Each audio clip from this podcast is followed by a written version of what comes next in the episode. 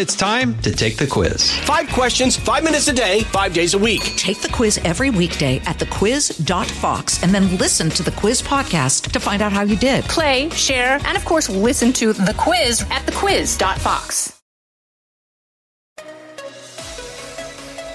Now, from the most powerful city in the world, a new generation of conservative talk. Fair, fresh, fun. It's the Guy Benson Show with Guy Benson.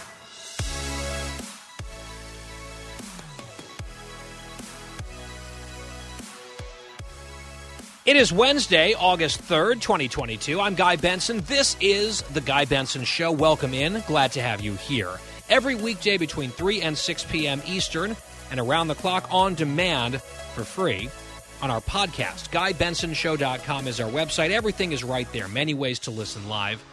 We recommend our affiliates in your neck of the woods or the Fox News app or Fox Nation. Lots of ways to listen. And then there's the podcast as well if you can't be here for the full three hours as we air.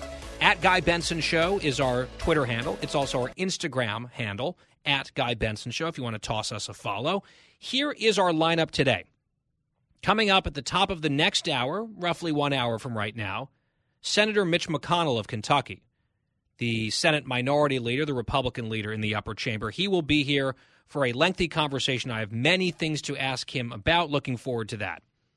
Then, in our back half of the middle hour, Josh Kraushaar will join us to break down from his perspective last night's election results in a number of key states across the country, primary outcomes that I will get into here, my thoughts in a moment, but Josh will come at it from a more nonpartisan perspective, see what he has to say. In our final hour, another U.S. Senator, this time John Cornyn of Texas. I think over the course of the first four shows of the week, we've had 4% of the U.S. Senate on this show. So maybe we should try to get at least one or two more.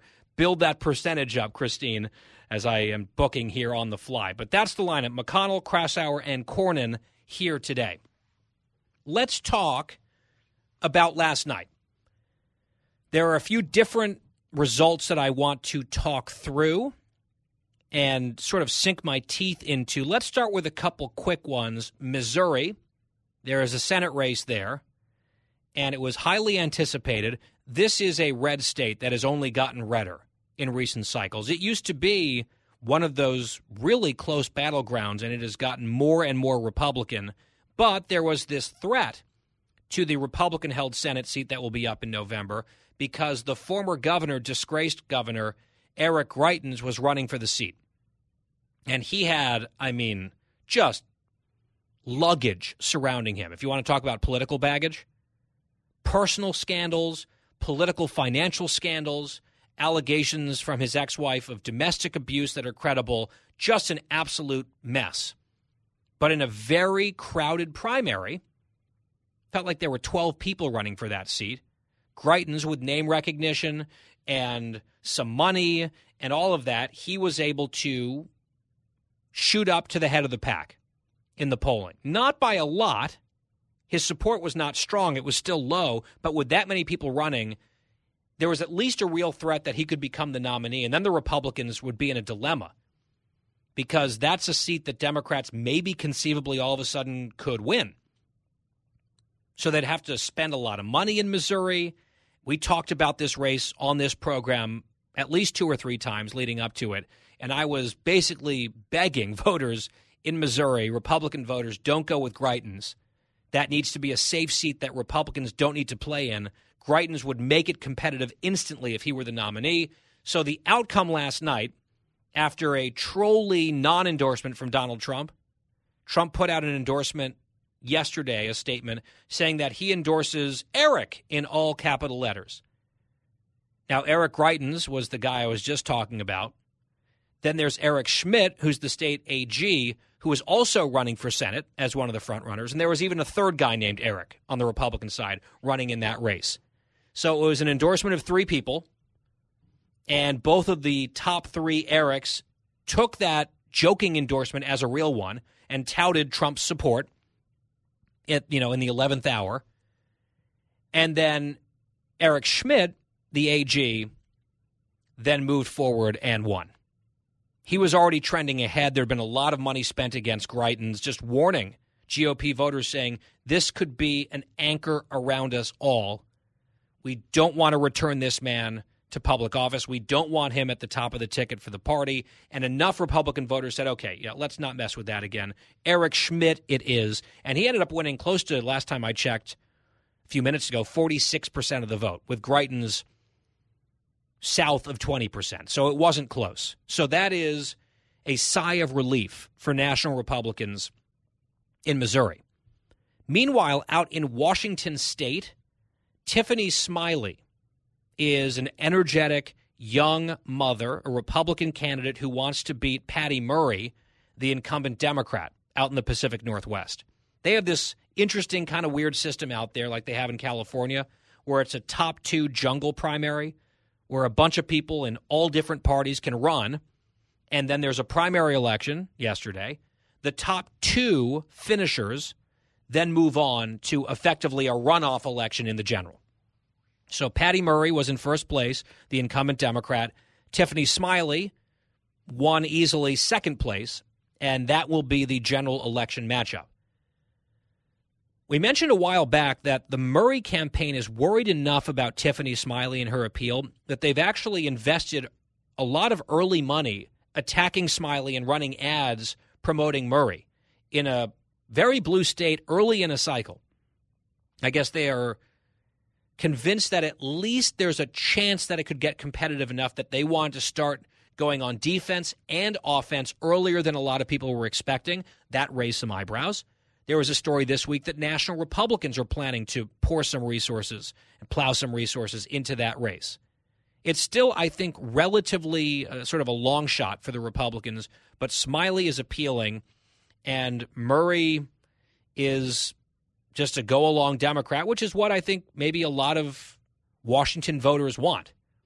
Right? They watch the deterioration of Seattle, for example, and they think to themselves, good, yes, more of this. Thank you.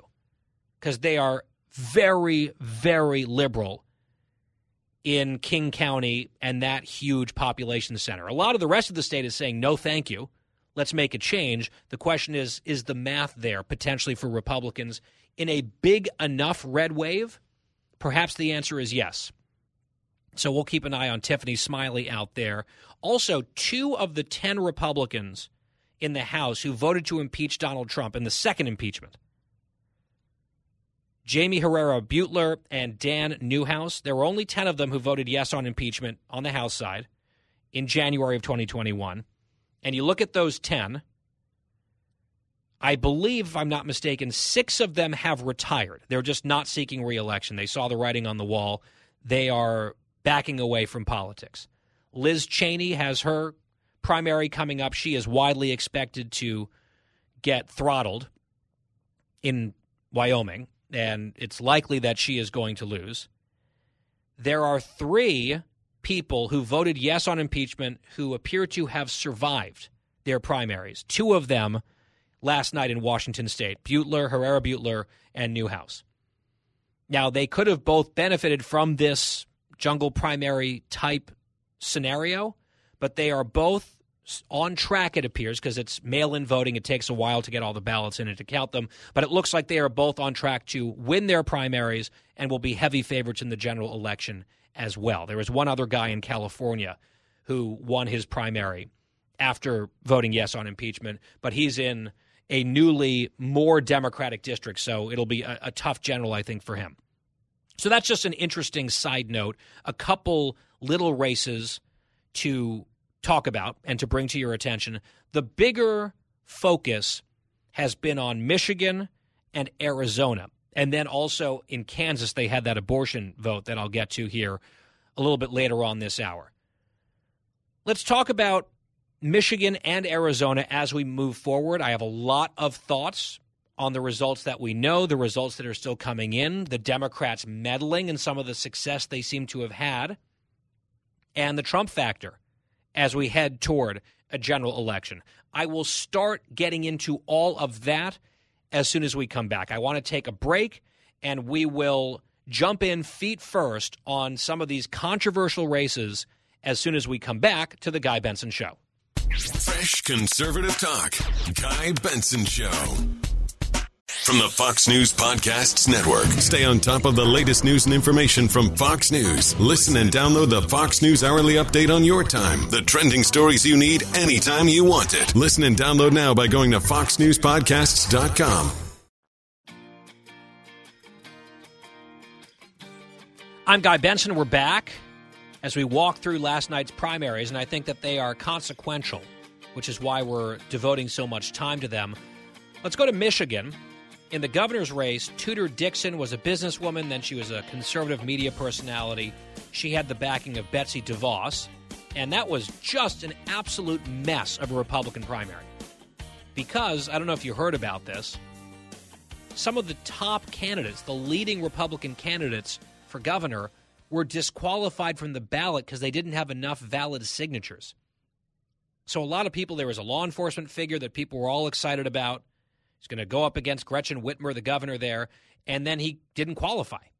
And that was true of another self funding businessman. So, kind of the top tier, at least the perceived A team, not in the game by, I guess, their own campaign missteps and dysfunction. So then it was on to this free for all of the next group of people. Tudor Dixon, I just saw her on Fox News Sunday. I think she did pretty well.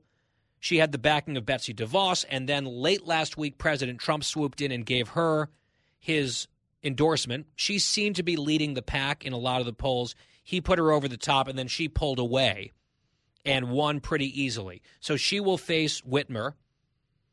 And I think it will be tough because Whitmer is well funded and her approval ratings have rebounded. I still think it's doable, it's winnable. If a wave really builds and it's a significant wave year, Gretchen Whitmer could be beaten. But for now, she is polling significantly ahead of Joe Biden in that state.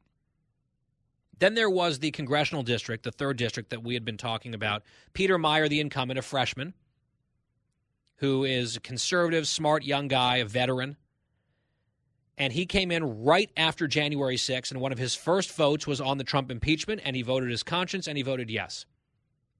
So Trump, of course, endorsed his opponent, John Gibbs, who used to work for Trump, and also effectively endorsing John Gibbs, the challenger, were the Democrats.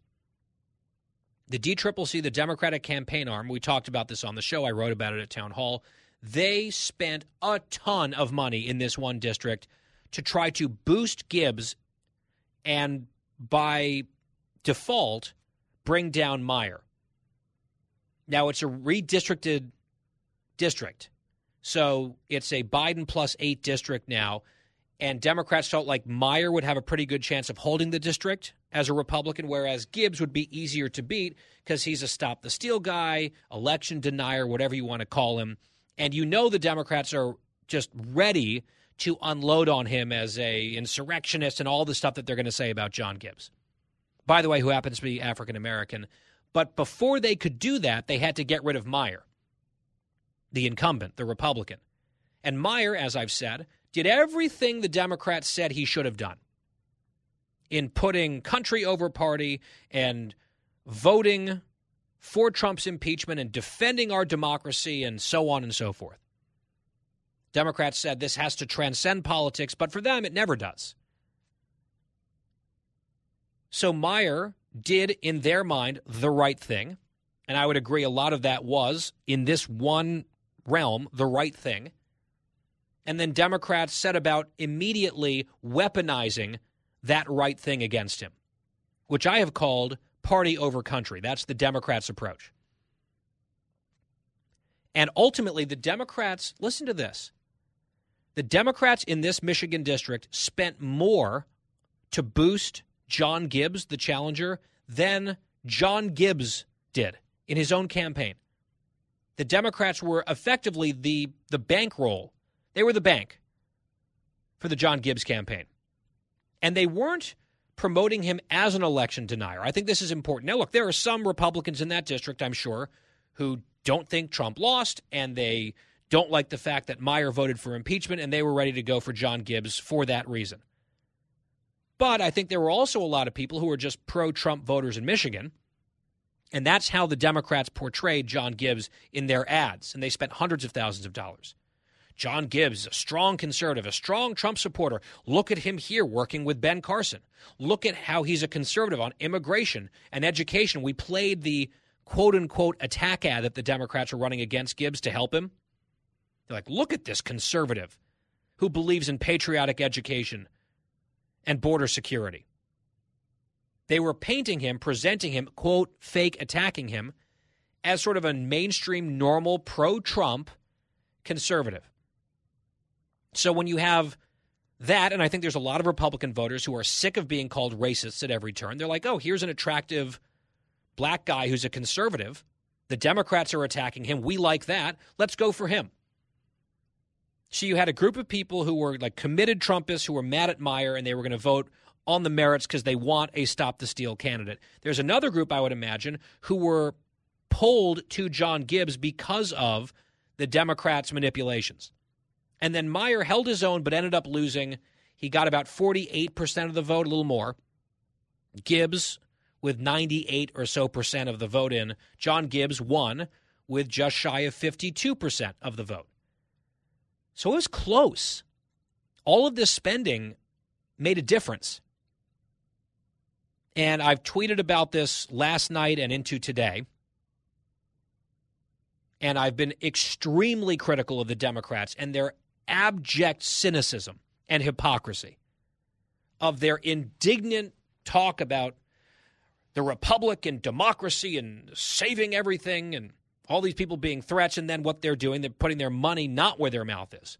The exact opposite. And Pelosi defending it, saying, ah, well, you know, you got to win. We'd love a healthy Republican Party, but let's uh, try to spend our money to make sure that they don't have that so we can beat them. And in a close race where that spending very well could have made a difference, yes, I'm angry about that. As someone who is rooting for Peter Meijer, I'm angry that the Democrats did that in such a cynical and hypocritical way. I'm also just disappointed that it worked with just over half of the Republicans. I mean, 48 plus percent of the Republicans in the district didn't fall for it or didn't want this, but just over half did. And that's disappointing to me. I'm not going to sit here and attack John Gibbs voters I actually hope he wins the election against the Democrat because I would love the Democrats to reap that. I think they would have earned that. They picked their guy, and I hope he beats them. I do. They asked for it. They've asked for this matchup, and now I hope they lose. But I've had people coming after me like, oh, God, you're just attacking the Democrats because you don't want to admit that it's the Republicans who are really at fault, the Republican voters. Look, I can have a difference of opinion with some of my fellow Republicans. I can also, I'm, I'm more of a conservative than a Republican. I can also say, look, I think it was a bad call. I think we need to look less backwards, stop talking about conspiracy theories in 2020, and look forward instead. That's my approach to things, and I don't think having these, you know, sort of Trump 2020 obsessed, you know, election deniers is a healthy thing for the Republican Party or for the country. And when a lot of Republicans go out and vote in the opposite direction, yes, it is frustrating to me. It gets even more frustrating when the Democrats who say one thing then come in and spend a truckload of money to make my position harder to sell to Republicans. And they do it only for the purpose of fleeting political gain. It's just a game to them, even though they pretend it's all about the future and survival of the country. They don't believe it, their actions betray it.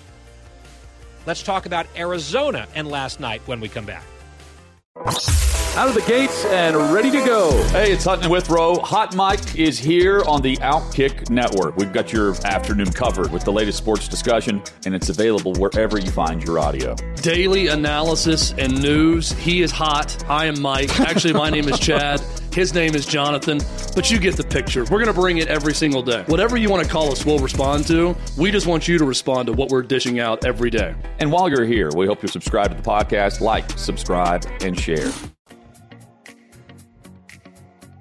Talking about the issues you care about. Guy Benson. Hopscotching across the country as we analyze last night's primary election results. We've covered a number of states. Let's head out to Arizona as we remind you back on the Guy Benson Show that our website is GuyBensonShow.com. Our podcast is always free.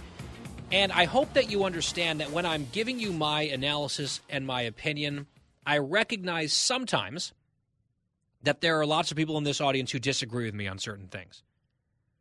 I'm comfortable with that. I hope you're comfortable with that. What I don't want to do is sit here and play a cartoon character on the radio to tell you what I think you want to hear. I hope that's not what you want out of this show. If that's what you want, maybe this isn't the show for you because I'm going to tell it the way I see it, call balls and strikes. I might be wrong. I'm not like this perfect impartial umpire. I can just tell you where I stand, what I believe, and why. So that brings us to Arizona. And the Trump endorsed top of the ticket candidates both won. Well, at least for now, one of them has been declared the winner, the other one is leading. Let's start on the Senate side. Blake Masters, who was a longtime buddy of billionaire Peter Thiel, he was in this race, kind of seen as something of a long shot. He's a neophyte, he's never run for office before. Young guy, young family. I've met him, smart, interesting guy. He got the Trump endorsement and in a crowded pack then surged ahead, not by a lot, but by enough. So he had roughly 35% of the vote when you've got a lot of people splitting that pie. That was enough for Blake Masters. He is the nominee for the Republicans. He will face Mark Kelly. Mark Kelly is the Democrat, Gabby Giffords' husband. Oh, the astronaut. They talk about him being an astronaut constantly. Maybe they'd rather talk about him being in outer space as opposed to in the U.S. Senate, voting with Joe Biden and Chuck Schumer like close to 100% of the time. Occasionally, he puts out a little press release to make it seem like he's independent, uh, but he's not. He is a rubber stamp for this president, who is extremely unpopular in the state of Arizona, and Blake Masters will be a very different kind of senator. Now, again, he's new to the process the Democrats are sharpening their knives to come after him. They're going to say, look at these comments that he's made in the past. Look at something that he said about Social Security that they're going to use to try to scare senior citizens. They are ready to dump tens of millions of dollars onto Blake Masters' head. And we'll see if he can hold up under that scrutiny and under those attacks from a political machine. Chuck Schumer is going to pull out all the stops to protect Mark Kelly. And Blake Masters uh, needs to be ready. And so that's going to be a big race, I think a winnable race for the Republicans. But the Democrats, in their minds, they think they can hold the seat, even though Biden is so unpopular in Arizona. Now, over on the governor's side, it's still too close to call. It hasn't been declared yet. But it was an interesting battle between, on one hand, a woman named Kari Lake, and on the other hand, Karrin Taylor Robson. Kari Lake had the backing of Donald Trump. Robson had the backing of Pence and Doug Ducey, the sitting governor. Ducey, by the way, seemed to be getting ready to run for Senate. I think he would win that Senate race against Mark Kelly easily. But Trump was attacking Ducey so often that he scared Ducey out of the race, and Ducey decided, you know what, I don't need this, and he's walking away from public office. So this was kind of like this proxy fight on the direction of the party, who they were going to nominate for governor. This is a state where Biden won, where both Senate seats are now held by Democrats, and where the Democrats hope that even in a red year, they might be able to come back and win pick up the governorship of Arizona. Now, Kari Lake is going, if she hangs on, she's up by two points right now. The numbers are still coming in, but she leads by about 12,000 votes. I've seen some of the analyses saying it's unlikely that she's going to lose that lead. So let's just say that Kari Lake ultimately is the nominee. I think that is very likely. There's a few interesting things about that. Number one, she also has been the beneficiary. We're talking about Michigan and Peter Meijer and his opponent. Kari Lake has similarly been the beneficiary of Democratic boosting. The Democrats have played in that race, attacking Karrin Taylor Robson in an effort to sort of help Kari Lake. Now, they're not doing that because Kari Lake is a Democratic donor, which she was for years, donated to Barack Obama not that long ago. They're not supporting Kari Lake or boosting her in the primary because she had attacked Donald Trump after he won the election and posted a bunch of stuff, not my president, promoting anti Trump protests, because she did that too.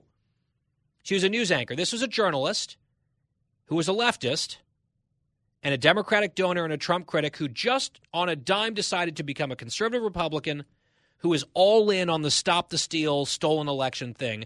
And that apparently was enough to get Trump's endorsement, and she appears to have won the nomination.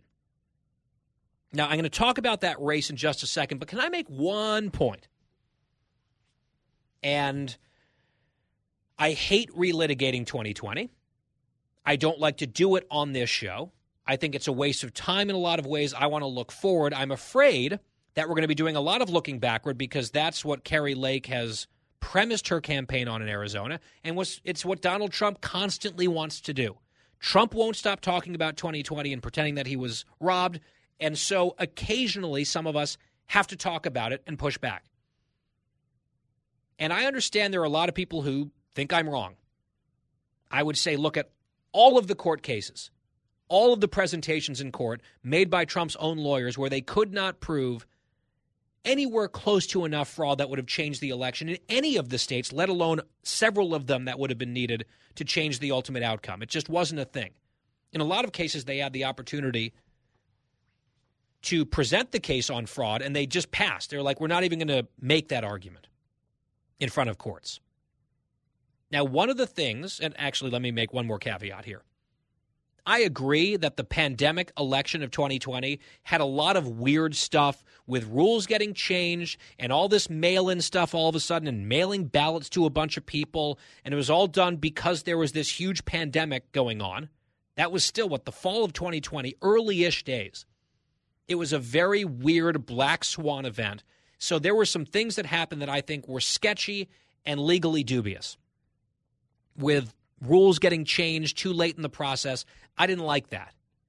Which is why, and you know this if you listen to the show, I have been as outspoken as anyone in, in favor, for example, of the Georgia election law to try to clean some of that stuff up and restore some confidence in the process and say, no, we're not going to make permanent all this unusual, temporary, they told us, pandemic era voting stuff. We're not going to make that all permanent. And it's not voter suppression to say so. And they demagogued and they lied, and we ripped them to shreds on this show because it was deceitful demagoguery. And we went after the Democrats and Stacey Abrams and Major League Baseball and these woke, these woke corporations. And we explained that when you actually looked at the voting in Georgia this primary season – Turnout went way up. There was no suppression. It was a, their own version of a big lie. I've been very clear on that, very consistent on that. So I don't have a problem with some of the critiques of the administration of the 2020 election. That's also different than was the whole thing stolen? And one of the things that got a lot of people suspicious, and Trump was beating the drum on this, on election night, you remember this, right? 2020, in Pennsylvania, Wisconsin, and Michigan, Trump was up pretty comfortably, it looked like. It's like, oh, here we go again. The blue wall is crumbled again, and Trump's going to get reelected. And then overnight, a bunch of ballots came in, and they overwhelmingly went for Biden, and he went over the top, and then Trump lost those states. And people were like, wow, that is fishy. And you had all these stories flying around and rumors and allegations. The reason that that happened, it was called the Red Mirage, was because of the weird thing with all the mail in ballots, this unprecedented number of mail in ballots. Trump was attacking mail in ballots, so Republicans generally were all going to vote on election day in person. That was going to be their approach because that's what Trump was saying. Democrats, on the other hand, were all about the mail in ballots. Remember when they were like chaining themselves to to mailboxes they were trying to tell us like the post office was going to get completely, you know, like uh, blown up by Donald Trump. That whole weird fetish thing they had for the post office for a few weeks. so they were all rah rah about mail in voting. The way that the law was written in Michigan, in Pennsylvania, in Wisconsin by Republican legislatures, by the way, was that the early and mail in votes could not start to get counted and processed until election day. And because that's a lot more work for these poll workers to open envelopes, to look and verify signatures in some cases, and go through that whole process, those results were going to take longer to report, whereas the actual, you know, voting machines, the election day votes, those were going to get tabulated much more quickly and report first. So the red mirage was people more inclined to vote on election day were Republicans. So Trump had good numbers in those early returns. Then in came the mail stuff, which came trickling in because it took longer to count and they weren't allowed by statute to count until starting on election day. That started coming in overnight, and those obviously were going to be much bluer ballots. Those are going to be Democratic ballots, which is how the red mirage was overcome by that sort of blue wave in that big batch.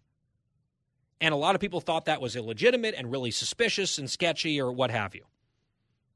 I would just point out that in Arizona last night, the opposite happened. Robson, who's the more sort of mainstream, traditional Republican conservative, her supporters were more open to the early voting and to the mail in stuff. Whereas Kari Lake supporters, because of this artifact of 2020, they were much more in the Trump mindset you vote on the machine on election day. And so Robson had a significant lead, it appeared. This was sort of, a, you know, a mirage, again, just in the other direction within the Republican primary. She was up eight or nine points throughout most of the evening into the wee hours of the morning. I went to bed probably at two o'clock in the morning. She was up by eight points. Then I woke up today. Boom, Kari Lake has taken the lead. It's not because Kari Lake had a giant, you know, election stolen for her. It's because under Arizona's counting, the early votes get counted first, so they report first, which benefited Robson. Then the day of election numbers come in next, and those skewed heavily to Lake, and she now appears to be in position to win. So I know a lot of people would point at what happened in the upper Midwest in 2020 and saying that overnight, just all these ballots just happened to show up. Well, in reverse, that is what we saw last night in Arizona, and it benefited Kari Lake, who calls herself the MAGA Mama, who is one of the top election deniers out there in the country right now. She benefited from the same effect that put Biden over the top, just in reverse, in 2022, last night and this morning. I just wanted to point that out. I think it's an important illustration of what happened in 20 and what happened last night. And I'm not doubting that Kari Lake legitimately has the lead in the race. I would not support her. I would not be a fan of hers.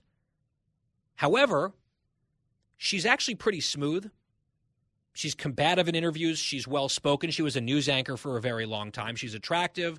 She has tapped into a large element of the Republican base. And you know, if she runs in the general the way she ran in the primary, she is going to be a very, very aggressive fighter against her Democratic opponent, who's a statewide office holder. I believe this, she's a Secretary of State, this Democrat, who's way out there on the left on a bunch of issues. She's not quite AOC, but she's she's getting out toward the squad on some of this stuff on abortion, although they're all radicals on abortion now. On immigration, which is a big issue out in Arizona, I think Kari Lake is going to have a lot of ways to come after uh, Ms. Hobbs, her opponent. I think it's Katie Hobbs if Lake, in fact, hangs on and wins, I think she's going to. And then it will be this really fascinating dynamic. Will the Trump endorsed, hardcore, you know, punch him up, stop the steal, MAGA Republican nominee, Kari Lake, win in a red year against quite a liberal Democrat? Or does Arizona say, we're actually going to go even bluer now? They've been trending purple. Are we going to take a step even more in the blue direction? We'll find out. And I think those will be some really aggressive, intense fights out in the desert on the Senate side and on the governor's side.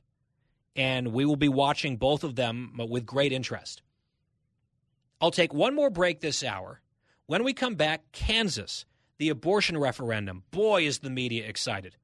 The media is just doing cartwheels that the pro abortion, pro choice side won in Kansas last night. What does it mean? What doesn't it mean? I'll explain after this on The Guy Benson Show. Guy Benson will be right back.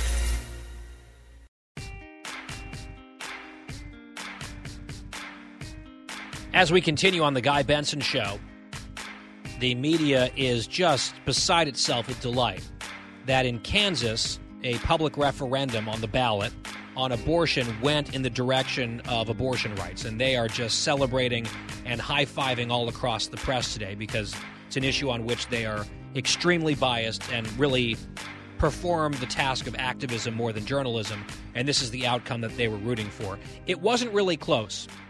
Little over 58% voting against this measure. And it's actually kind of convoluted. The pro life position was vote yes, which would sort of undo a state Supreme Court decision on a right to abortion and then pave the way for the legislature to take additional action in restricting abortion. Whereas the pro choice side and the abortion activism side was vote no and kind of uphold by popular ballot what the Supreme Court in that state had decided. So it wasn't really a yes or no on any policy. It was just sort of like, do you want to have some abortion protections eliminated? So the pro life side was yes, the pro choice side was no, and the no side won 58, 59 ish percent to 41, 42 percent uh, who voted in the other direction. And what happened here, among other things, was the side on abortion rights. They framed this successfully, obviously, as a referendum on a ban. Do you want a sweeping ban to come to Kansas? And we've talked before, I'm pro life. I look at the data a lot.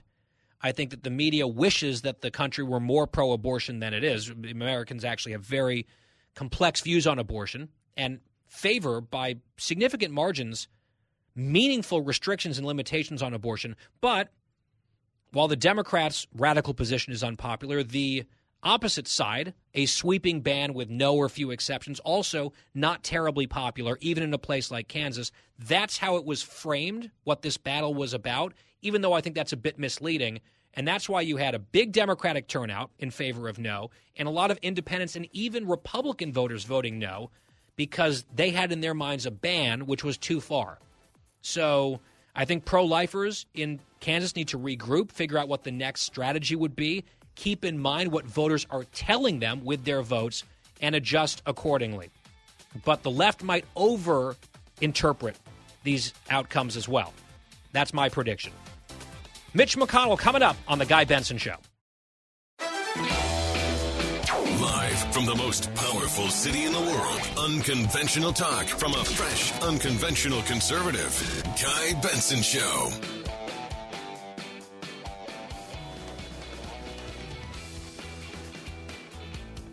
It's a brand new hour here on The Guy Benson Show. Thank you for tuning in between 3 and 6 p.m. Eastern Time. GuyBensonShow.com is our website. The podcast is always free of charge after the show is over. GuyBensonShow.com, FoxNewsPodcasts.com, or wherever you get your podcasts. Follow us on social media Twitter and Instagram at Guy Benson Show. Fox News Alert as we get going here. The Dow soaring today, 416 points up in the green, closing at 32,812. Well, we are moments away from connecting with Senator Mitch McConnell, who is the Republican leader in the U.S. Senate. And it's been a very busy chamber over the last couple of days. We had the big brawl over the PACT Act. Only in Washington can you have legislation that has the support of 80 plus senators. I think the final number was 86 who voted yes across the aisle. A bill supported by 86% of the U.S. Senate go through so much drama and anger and finger pointing and delay.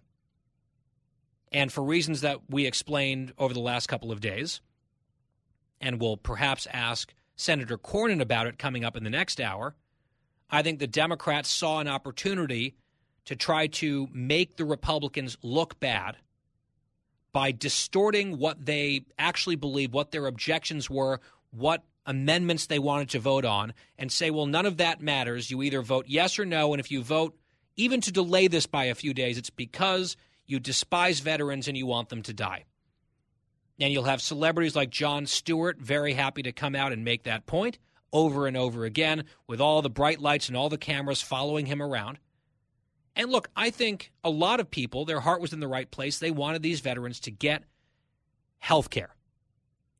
Those that were exposed to these toxic burn pits. Then finally, the game playing ended. The majority leader, Chuck Schumer, allowed the votes that he had always said that he would. Those votes occurred, and then passage sailed through. Days delayed for no good reason, but some political points were scored, that's for sure. Washington, D.C. at its finest. And with us now is Mitch McConnell, the Republican leader in the upper chamber. He represents the great state of Kentucky. Senator, it's good to have you back. Yes, hold on one second. Oh, that was definitely not Senator Mitch McConnell. I think perhaps uh, his staff had him on hold. I do want to ask him when we do get the senator about this natural disaster in his state, these floods that have been really devastating. There are people dead and missing. I believe we have the senator now. Senator McConnell, welcome back to the show. Good to have you. If you could just give us an update on the flooding situation in your state, uh, what's the latest and how can people help? Well, Guy, it's uh, the worst we've ever had. It's been a tough year in Kentucky. We had uh, tornadoes in western Kentucky back in December, and now this. There are four or five uh, counties in the heart of Appalachia where we have upwards of 30 or more people killed. Uh, we're still finding uh, bodies, and uh, it, it's been uh, really an unmitigated disaster. Um, I talked to some of the old timers down there on the phone, and they can remember a flood back in the 50s, and this was worse than, than that. So there are places where people can make charitable contributions if they'd like to, and um, thank you for asking. We'll get past this, but it's been a horrendous problem. Absolutely. And people can Google for various causes they can contribute to. Perhaps the Red Cross is usually very good on this type of thing, the American Red Cross. Senator, we just spent the first hour looking back at last night, these races across the country. Two of particular interest, I would imagine, to you, perhaps three the Senate primaries in Arizona, Missouri, and also out in Washington state. What do you think of the Republican slate of nominees that emerged? Blake Masters in Arizona, Eric Schmitt in Missouri, and uh, Tiffany Smiley out in Washington. What's your your general assessment of those three candidates that your party is going to go into battle with in November? Well, I think the outcome in Missouri was particularly important. One of the candidates competing uh, had major flaws, and that the candidate was not successful. Attorney General Eric Schmitt, who did win the nomination, to me looks like a first uh, class electable nominee. Tiffany Smiley in Washington State is outstanding probably doing the best job of any non incumbent Republican candidate in the country of raising money and making a good first impression. And with regard to Arizona, it wasn't close in the Senate race. Uh, Mark Kelly is the incumbent, has raised a ton of money, is very competitive, and I think we're going to have a close uh, fight, uh, a big fight and a close outcome in, in the Arizona Senate race. I want to talk about another big story on Capitol Hill this week the surprise announcement. I guess this was late last week at this point. Joe Manchin and Chuck Schumer that they had this agreement, not just an agreement, but a whole bill that they'd written, which is Build Back Better Light or BBB 2.0, whatever you want to call it. A lot of tax increases, a lot of new spending. First question it seemed like it caught a lot of people off guard, including a number of Democrats like Kyrsten Sinema you on the Republican side had just helped pass the CHIPS Act, which you had sort of drawn some lines in the sand about. That moment passed, maybe some of your leverage was then gone, and it wasn't subtle. A few hours later, they spring this surprise announcement on you. Uh, were you shocked by that? Do you feel uh, a lot of people give you credit, and I think it's deserved, being a really sharp tactician? Did you feel like maybe Manchin and Schumer got the better of you, maybe rolled you on this one. No, I don't think so. I mean, because they could they could do this bill if they got their act together. Wholly aside from what we do, we we have no ability whatsoever to to thwart a reconciliation bill. If the Democrats get their act together, they can pass it. What was surprising was that Joe Manchin basically went back on everything he'd been saying publicly about what he would not do.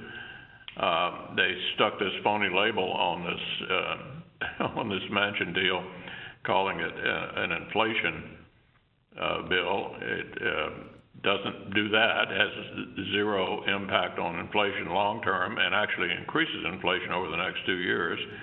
He insisted that it reduce the deficit, and we just got a CBO score saying it, it actually increases the deficit over the next five years.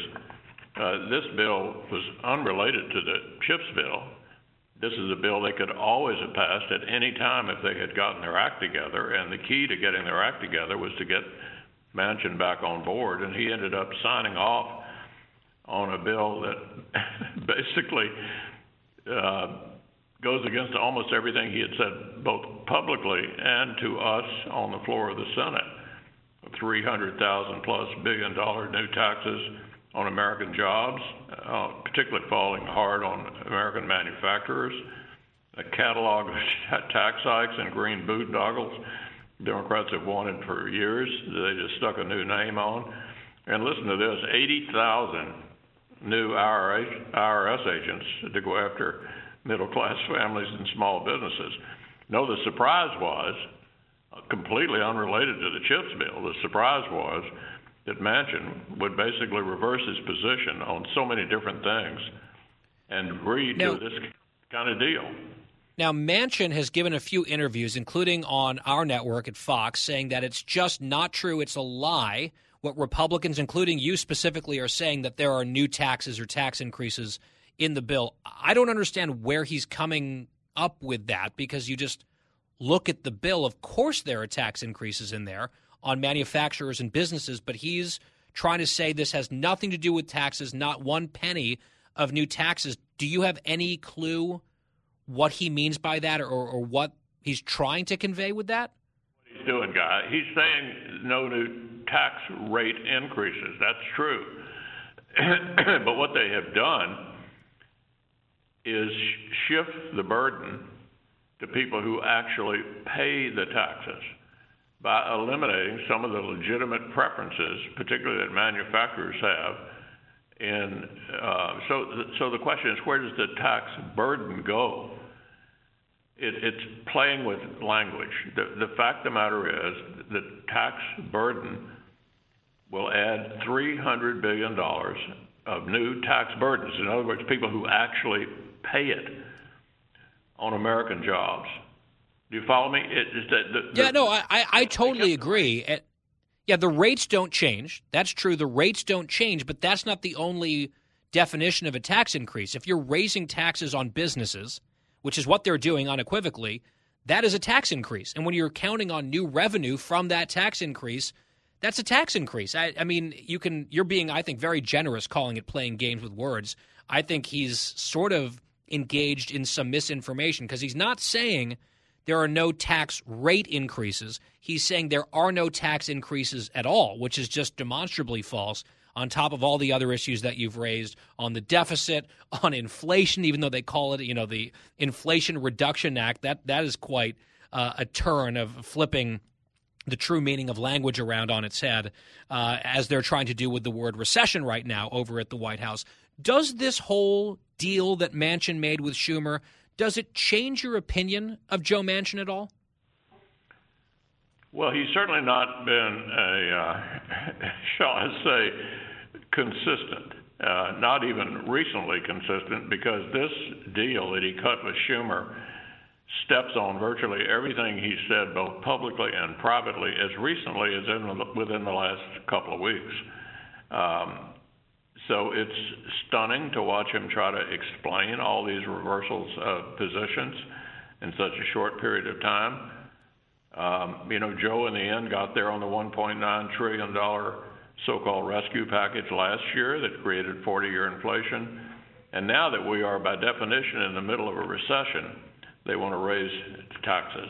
That's the one thing you don't do in the middle of a recession.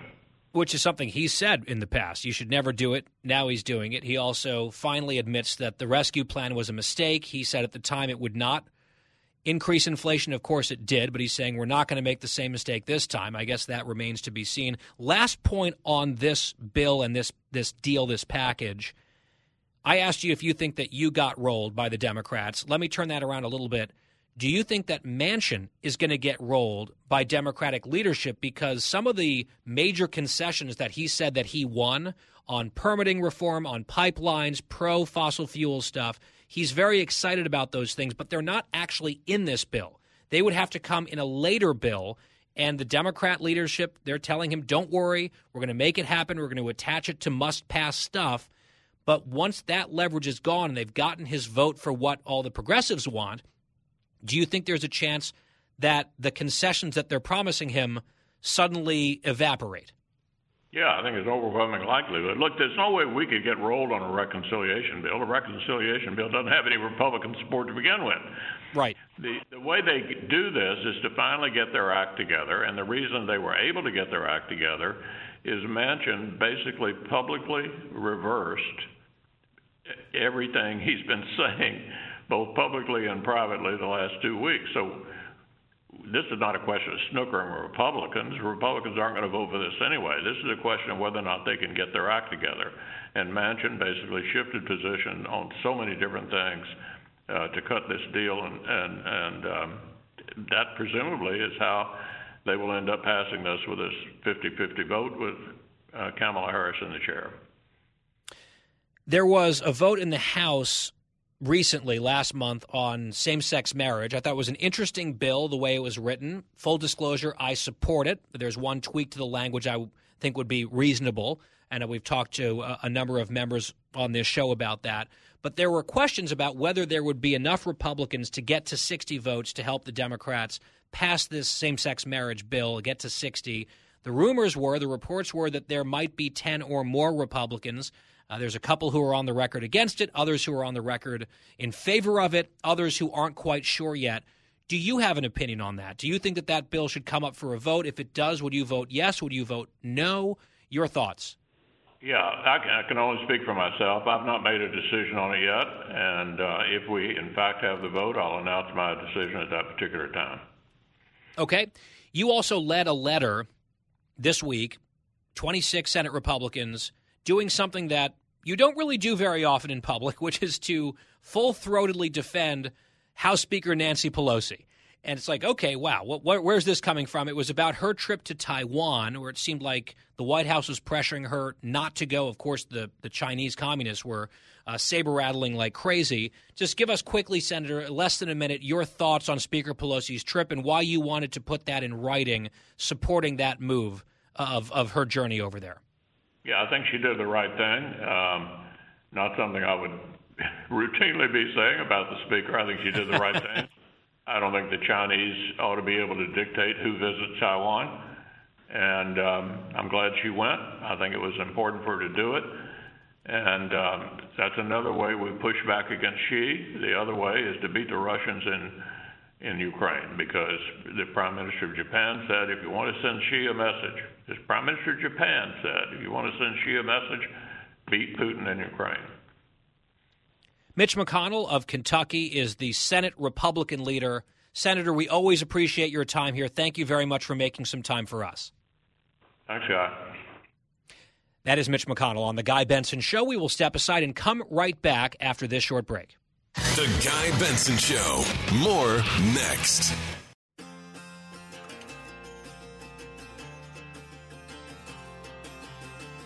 I'm Guy Benson. We are back, and we bring you a Fox News alert and a very sad story. This is breaking minutes ago. Republican Congresswoman Jackie Walorski of Indiana has been killed in a car crash. It was earlier today. This from the Elkhart County Sheriff's Office. Walorski was in an SUV traveling southbound on a highway when it was hit head on by another car just after 12:30 p.m. in the middle of the day. All three occupants in one of the cars, including the congresswoman, plus her district director and her communications director all died as a result of their injuries. The sole passenger in the other car was also pronounced dead at the scene. It sounds like an awful crash. You sort of wonder how something like this could happen. They were hit head on, going one way down a highway in the middle of the day. Walorski was just 58 years old, and the staffers who died, Zachary Potts was 27 and Emma Thompson 28. Just gut wrenching. Kevin McCarthy, the Republican leader, tweeting this It is with a heavy heart that I am sharing this statement from the office of Congresswoman Jackie Walorski. Quote Dean Swihart, Jackie's husband, was just informed by the Elkhart County Sheriff's Office that Jackie was killed in a car accident this afternoon. She has returned home to be with her Lord and Savior Jesus Christ. Please keep her family in your thoughts and prayers. We will have no further comment at this time. She represented that district since 2012. My understanding was Jackie Walorski was very well liked on the Hill, a young member. And just like that, she's gone along with those two young staffers. Just an awful story. And our heart goes out to her family, her staff, just the jarring, horrible news that you never want to get. RIP. We'll break. We'll come right back on The Guy Benson Show.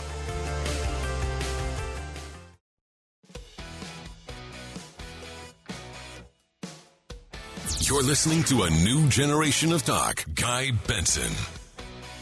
Halfway through the week and the show on this Wednesday, it's the Guy Benson Show. GuyBensonShow.com for the free podcast, at Guy Benson Show on social media. Joining us again is Josh Kraushaar, senior politics reporter at Axios and a Fox News radio political analyst. Josh, hello. Guy, great to be back on the show. Well, I spent a fair amount of time in the first hour walking through the results from last night. I want to get your take on some of them. Just starting quickly with a word on Missouri, I feel like that Senate race just feels like a heavy sigh of relief among national Republicans who were trying to figure out what the heck they were going to do in the event that Eric Greitens were the nominee. He was leading for a while, took a real hit in the polls recently as the attacks mounted against him. That is no longer a headache for them, and it seems like that seat is now pretty safe, yes?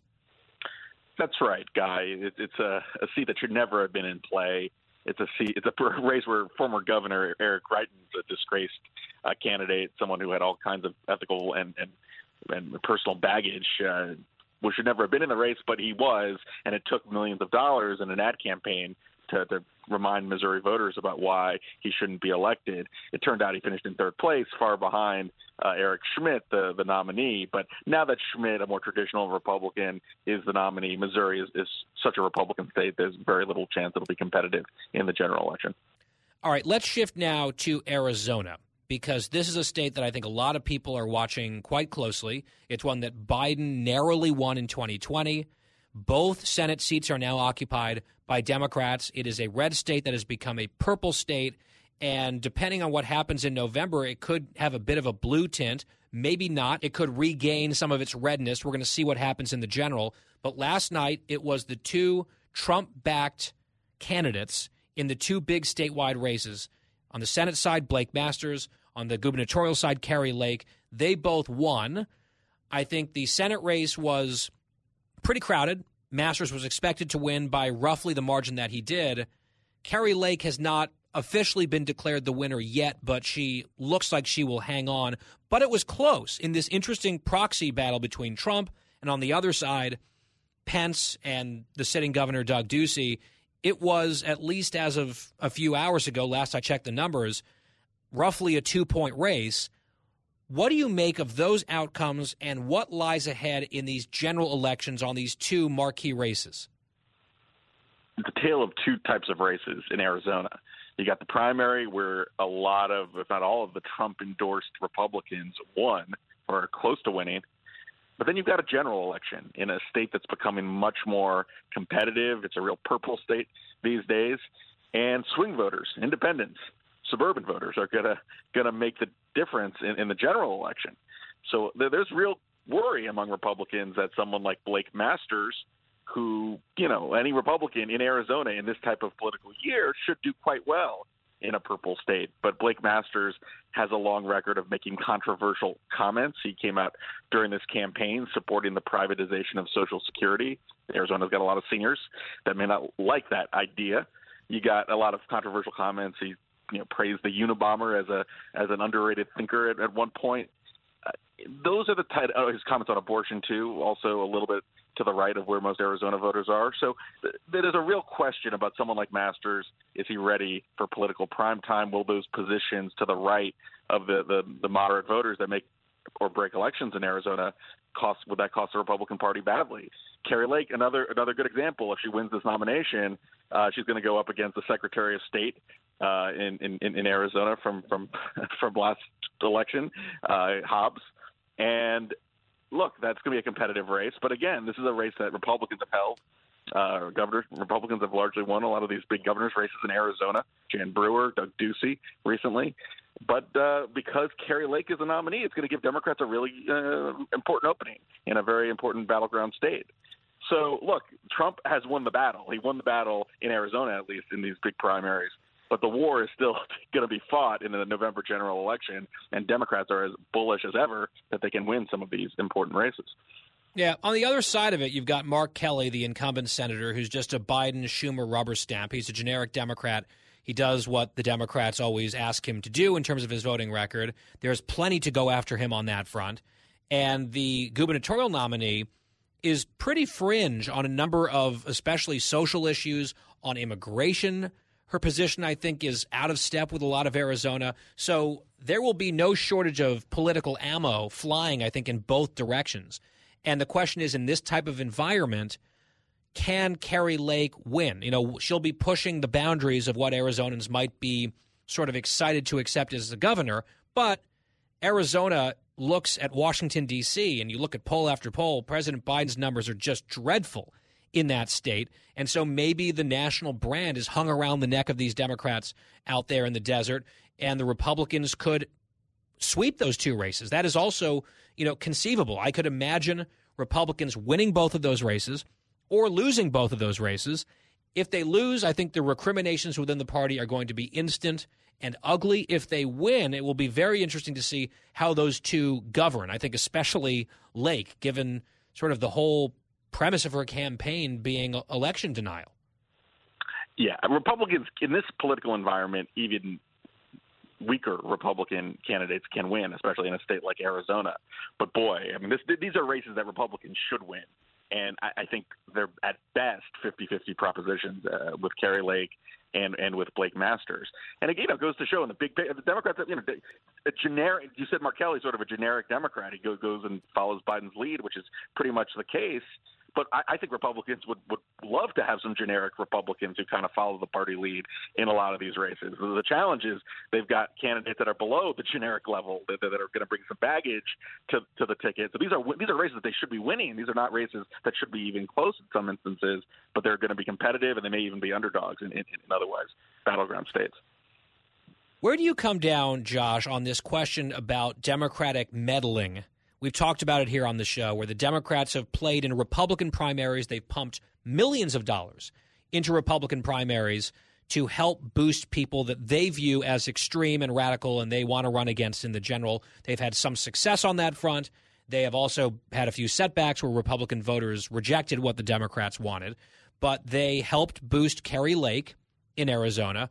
And in Michigan, they spent a lot of money helping the primary opponent, the challenger, of Peter Meijer. And that race is lost for Meijer. John Gibbs is the Trump supported, Trump supporting, stop the steal guy who won by three or four points in that primary last night. Democrats, I saw this statistic, spent more money in that race boosting Gibbs than Gibbs did in his own campaign. The number one funder of John Gibbs was the Democratic Party. And at least from their perspective, they got what they wanted. It has worked. This is a district that is now a D plus eight district, so they feel like John Gibbs would lose a general election. And I have been sort of scolded, if not excoriated, on social media over the last 24 hours, mostly by sort of journalists and leftists saying that by criticizing the Democrats as harshly as I have on this, and I did again in the first hour of the show today, I'm letting Republican voters off the hook, or I'm pretending like they have no agency. I'm doing nothing of the sort. I understand a Republican doesn't win an election, a Republican doesn't win a primary without Republican votes. I also just feel like if the Democratic Party is going to spend a year and a half telling us that people like John Gibbs and Kari Lake are very dangerous for democracy, and then they boost them or spend money on people like them to try to get them to the head of the class in a, in a Republican primary to knock someone off like Peter Meijer, who, as Democrats would say, or at least would have argued at the time, did the right thing, putting his country over his party. That's their slogan, that's their talking point. Then their money speaks very loudly and tells a very different story. I just feel like I am entitled to feel anger and frustration and disgust at that hypocrisy as a conservative who is trying to move away from the stop the steal stuff. It makes it harder when you're not just trying to convince your fellow conservatives, but you have Democrats in their deep pockets making that process, making that sale more difficult by muddying the waters and backing people that they are eager to turn around and attack as anti American just as soon as they become the nominee. That's sort of my position in a nutshell. I see there's a tug of war back and forth. Who's to blame? Who should you really be mad at? And I'm curious, as a nonpartisan, how you view it. So everyone's to blame. I mean, I think both of you, both sides are right in a sense. Uh, you know, if Republicans weren't so enamored with some of these extreme candidates, some of these MAGA candidates, we would, they would Democrats wouldn't be spending money in the first place. This would be a moot point. So, like that is a fair point. At the same time, look at the results last night in Michigan. This was not a blowout. This was, a, I believe, a three or four point race. John Gibbs yep. won by the skin of his teeth there's no doubt, there's no doubt that the DCCC money made the difference between elect, you know, having a, a mainstream Republican who's anti-Trump and Peter Meijer versus someone who represents some of some of the worst impulses of the of the MAGA movement and may certainly lose that seat for Republicans in in November. Uh, you know, Democrats were sort of saying after that ad went up that Meijer was going to lose anyway, that you know he was already toast uh, clearly not the case. Clearly not the case last night. That he did have Meijer did have a bunch of suburban supporters. He had his own base in the district. It just wasn't enough. And look, he he he. Uh, when you, when, you, when it's that close, and when your opponent has no money, that that five hundred thousand dollars that was spent to get Gibbs's campaign off the ground, essentially the Democrats were funding the Trump candidate oh, in that district. Yeah, no, they were his number one funder. I mean, that's what happened more so than his own campaign. I think it speaks for itself, and I know Josh, there are some people listening who like Kari Lake and they're happy that she won and John Gibbs and they're saying, well, you know, why are you talking about blame? We're happy that this happened. I get that. I'm not attacking you. I'm just saying how I feel from where I sit and sort of this fight about what the future of Republican politics looks like and the way the Democrats are going to get involved or not get involved. That's the point that I'm trying to make. Josh, we've got to leave it there this time for now. A lot more primaries to come. And of course, November is looming. A lot of huge races across the country. We'll be watching, you'll be analyzing, often right here on The Guy Benson Show. Josh, thank you. Thanks, Guy. And we'll be right back after this. The Guy Benson Show. More next.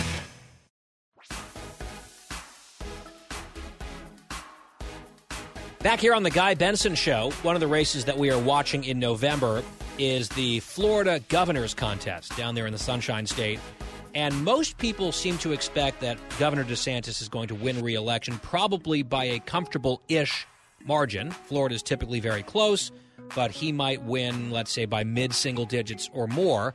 Although I have not seen a mainstream media public poll of that race in months which I find very weird. I mentioned this a few weeks ago. The media is obsessed with DeSantis. They attack him all the time. They poll him versus Trump in a primary, hypothetical stuff a few years down the line. They're polling that all the time.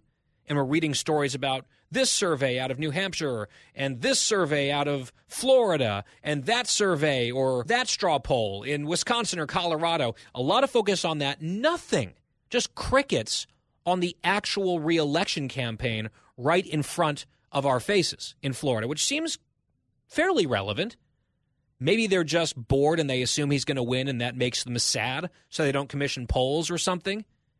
Maybe they're waiting for the official general election to kick off because there's a late primary in Florida.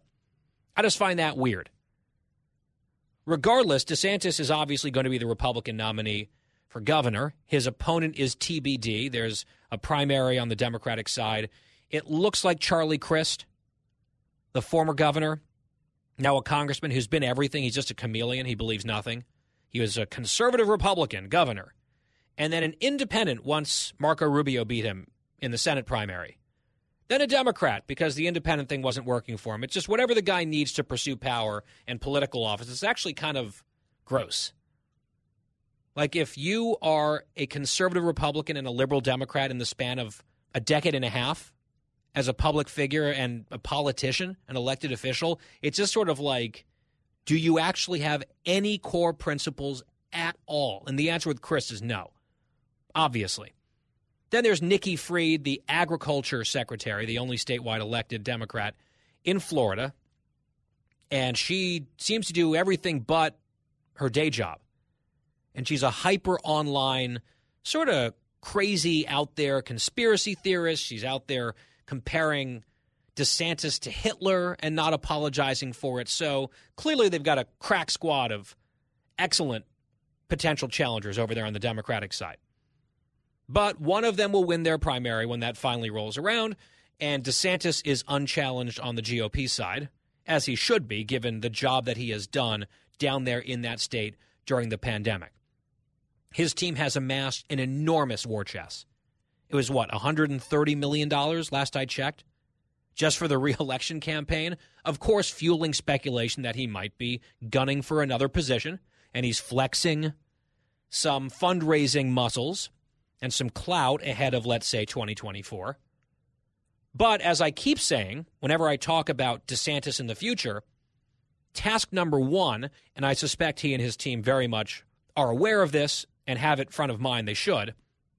Task number one is to win in Florida and win as big as possible to make a statement, lay down a marker, do something impressive if they can pull that off in November. So even though this is still technically a primary era poll for him because it is a late primary, this is not a general election ad necessarily. De facto, it is the team has put out their first sort of general election style television ad. It's 60 seconds long. It's called Dear Governor, and it features DeSantis sort of driving around from place to place, reading letters that he has gotten from constituents in Florida. Listen to Cut 17. Dear Governor DeSantis, I wanted to write and thank you for working so hard for the citizens of Florida. Dear Governor DeSantis, I've never written a political leader. But I'm writing to express my appreciation for keeping us Floridians free and thriving. A governor who says what he is going to do and then does it. I realize that the right thing is not always the easy thing. Without your leadership, we wouldn't have been able to stay open. Because of you, my child has thrived through this pandemic. The monoclonal antibodies saved my mother's life. I'm 11 years old and I'm glad I could go to school. Watching you beat back the woke liberal media makes me so proud to be a Floridian. Freedom to live. Freedom to go to school. Freedom. Freedom. Thank you. Thank you for, Thank you. for keeping Florida free. Keep fighting the good fight. So that's Dear Governor, effectively the first general election TV ad from Ron DeSantis down in Florida. It's a positive ad highlighting his leadership in Florida during the pandemic, cutting against the grain, against, in some cases, the experts, but not the data. And the results have been what they've been, with a huge influx of people moving to that state, with the economic numbers great, the jobs numbers growing. And that's the record he is going to run on. And the juxtaposition is can you imagine if the Democrats had won that election in 2018, which they were expected to? The polls said they were going to win. The media was rooting super hard for Andrew Gillum, setting aside all of that guy's personal issues that have emerged since. He would have gone along with the Fauci model. Florida would look very different today under Democratic leadership. And that is argument number one for DeSantis in his reelect. I think it's a very savvy, good ad by the governor and his team. Final hour of the Guy Benson Show is coming up. U.S. Senator John Cornyn of Texas is straight ahead. Stay with us.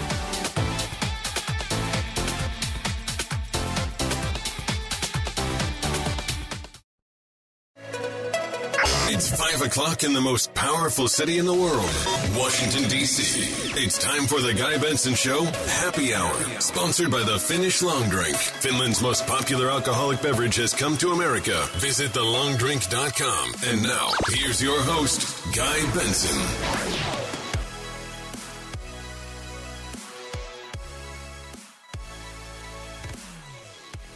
It's the happy hour on the Guy Benson Show midway through this week. Thank you so much for listening. Every weekday, 3 to 6 p.m. Eastern Time, then around the clock, at your fingertips, on demand, totally free of charge on our podcast, GuyBensonShow.com, FoxNewsPodcast.com, or wherever you get your podcasts. You can also follow us on social media Twitter and Instagram. It's at Guy Benson Show. That is our handle. And this hour is sponsored by the Finnish Long Drink, which is so good. I saw golfer Rickie Fowler was posting all about it. He's one of their investors on social media. Him and his long drink and some swag. Good stuff. It is delicious. TheLongDrink.com is their website. You can find out where they are sold near you. A lot more places now than was even the case back when we first started telling you about the long drink, when they first started sponsoring these happy hours at the start of the pandemic. TheLongDrink.com, 21 plus only, and always drink responsibly. With us now is U.S. Senator John Cornyn, a Republican from Texas. And, Senator, always great to have you here. Thank you so much for your time. Thanks, Guy. Good to be with you. I want to start with the PACT Act. We talked to Senator Toomey about it earlier in the week. We asked Senator Ernst about it yesterday. They both predicted that it would pass with a big number on a bipartisan basis as long as Republicans got some promised amendment votes. The Democrats had yanked back the promise. Chuck Schumer did so, I think, very cynically to try to seed a narrative that Republicans hate veterans and don't care if they die and don't care about their health care and any of that. And that was a narrative that rolled for a while, and the media dutifully went along, amplifying it. Jon Stewart was very hostile out there making his claims. All the Republicans wanted was some votes on amendments, as they had been pledged by the majority leader. They finally got those votes. Toomey's, in my mind, was a worthy vote. It was a worthy amendment, but it failed. And then final passage did happen last night, which is what both Toomey and Ernst had predicted, and the number was huge. Just your reflections on this little mini tempest and what lessons you learned from it and what you think the American people need to know about what happened over the last week or so. Well, I guess the first lesson, Guy, is you can't trust Chuck Schumer when he tells you going to allow amendments on a bill. Um, that's what happened. Uh, he broke that promise. And uh, when uh, Senator Toomey came forward with, I thought, was a common sense amendment to make sure that we could be a little more fiscally responsible in how we provide these services to our veterans. Uh, a lot of us thought that would be a, a good good thing to do, um, but all of this drama could have been avoided if Senator Schumer had kept his promise originally. I agree with Senator Toomey and Senator Ernst that the final outcome was never in doubt, but there was a lot of drama associated with uh, Schumer taking a, week or so to finally deliver on the something he promised and uh, reneged on uh, last week. On the subject of trusting Chuck Schumer, that is what Senator Joe Manchin is now doing. Schumer and the leadership on the Democratic side, and apparently the White House as well, they have promised him, Manchin that is, that if he votes for the big tax and spending bill that he's introduced with Schumer and sort of sprung that on you guys late last week, it's not in this legislation, but down the line he will get permitting reform, he will get a pipeline approved, and Manchin has said he believes them. If they break their word, there'll be consequences. It's unclear what that means exactly. Do you think that Manchin might be perhaps on the brink of getting rolled by his own party, where they get him to vote for a bunch of stuff that they want on the left, and then these other ancillary concessions that he's extracted never actually materialize? How realistic is that scenario in your mind? Well, I think you've described what's going to happen, Guy. Uh, he's going to get rolled. Um, look, Joe Manchin's a nice guy. Everybody likes Joe, but he's done a total flip flop from where he was earlier on Build Back Broke or Build Back Better, as they called it back then. And then he's in, engaged in this secret negotiation with Schumer that does not include other members of the Democratic caucus, including Senator Sinema from Arizona, whose vote is also critical. And um, Joe comes out of this thing basically saying there's no tax increase, even though the Joint Committee on Taxation, the official scorekeeper of Congress, says there is, including on people making as little as ten thousand dollars. And he said it won't be, it'll actually reduce inflation when the Penn Wharton study that you've seen actually said, no, it won't reduce inflation. It actually may make it a little worse in the near term. And Right. then you have this really unconscionable wealth transfer from working American families to wealthy people who can afford to buy electric vehicles courtesy of a $7,500 tax credit that people who can't afford to buy those EVs are going to be contributing to. So this is a um, this is a terrible piece of legislation. Uh, We're we're hoping that uh, it fails, and we're going to do our best to help it fail. But we're also going to help make sure that there's a transparent amendment process on the floor and uh, hold Democrats accountable. Am I correct in reading and understanding that, to your point that you just made, in this bill, a family in a wealthy, let's say, blue state, making $299,000 a year, they can get a $7,500 tax credit to buy an electric vehicle subsidized by working class people who cannot come close to affording an electric vehicle? You you nailed it, guy. That's exactly right. That's and wild. it gets worse. You, you remember under the the original Affordable Care Act that subsidies, taxpayer subsidies for health insurance went to people under 400% of poverty. That cap has been lifted entirely now so that wealthy people who can afford their own health insurance are now going to be subsidized by the same working class family that's going to be mm-hmm. asked to pay for the tax credit for electric vehicles. So uh, this is, I mean, I don't know what you call this other than, uh, you know, pure socialism. Uh, certainly, um, certainly a power grab and something that is going to make inflation worse and not better. I want to ask you about Texas, Senator, because you understand Texas politics extremely well. You've been operating in that sort of uh, sandbox here politically for quite some time. You just won re election in 2020 by a comfortable margin. You ran ahead of a lot of the Republicans, including statewide.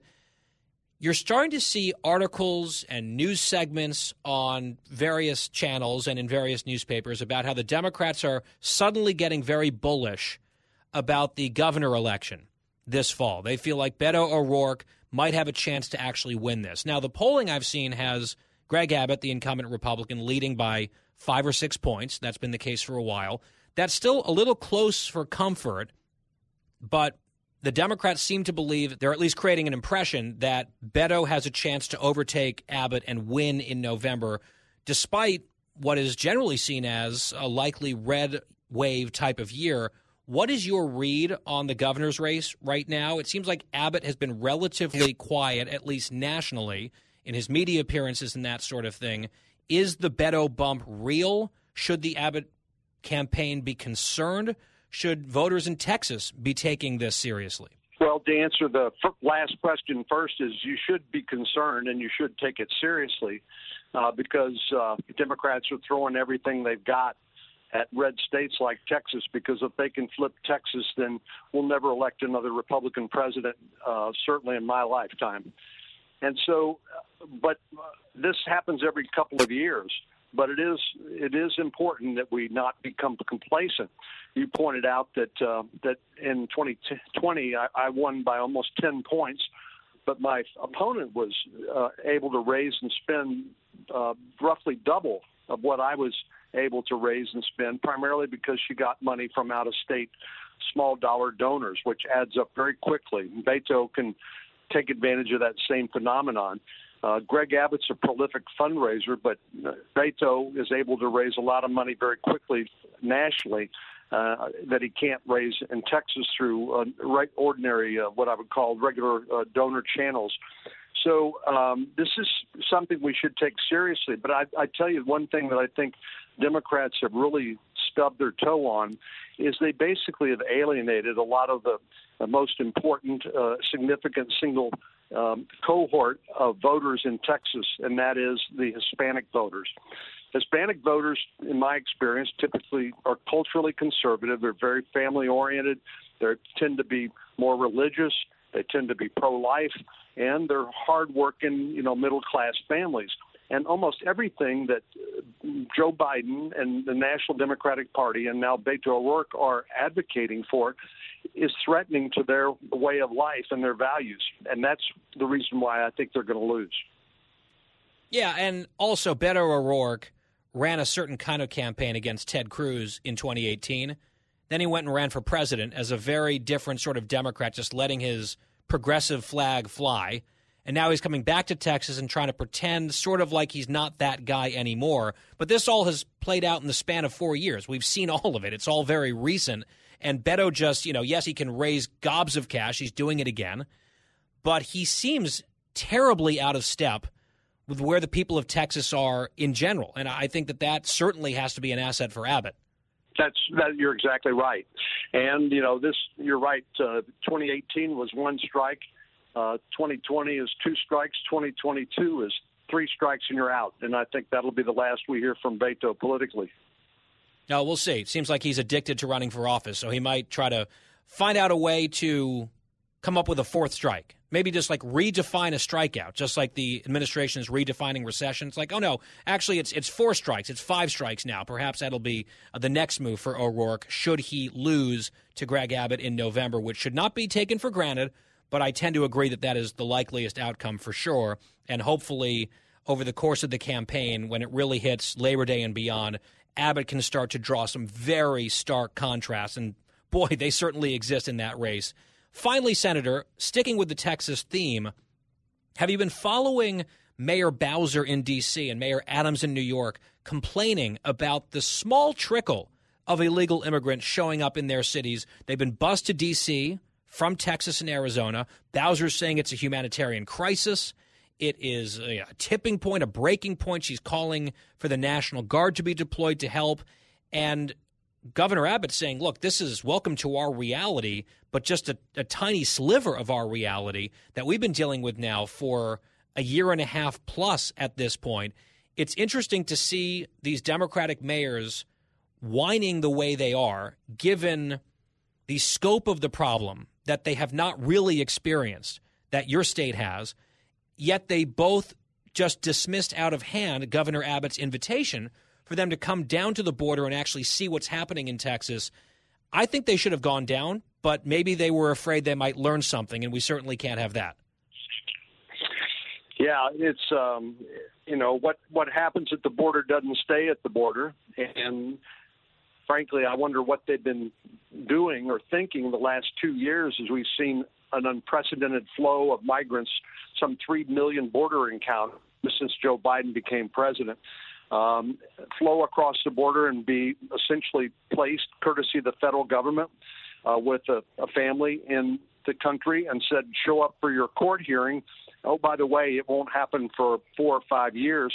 And people act surprised when they don't show up. So this is a very well organized um, well oiled machine by the criminal organizations that smuggle people, but also drugs into the United States. Last year alone, there were 108,000 people died of drug overdoses. Almost all of those come across the border. And, you know, people are now concerned again, again about crime waves. Well, the way those drugs are distributed in the United States is basically through networks of organized street gangs that are responsible for most of the gun violence and crime in communities all across the country.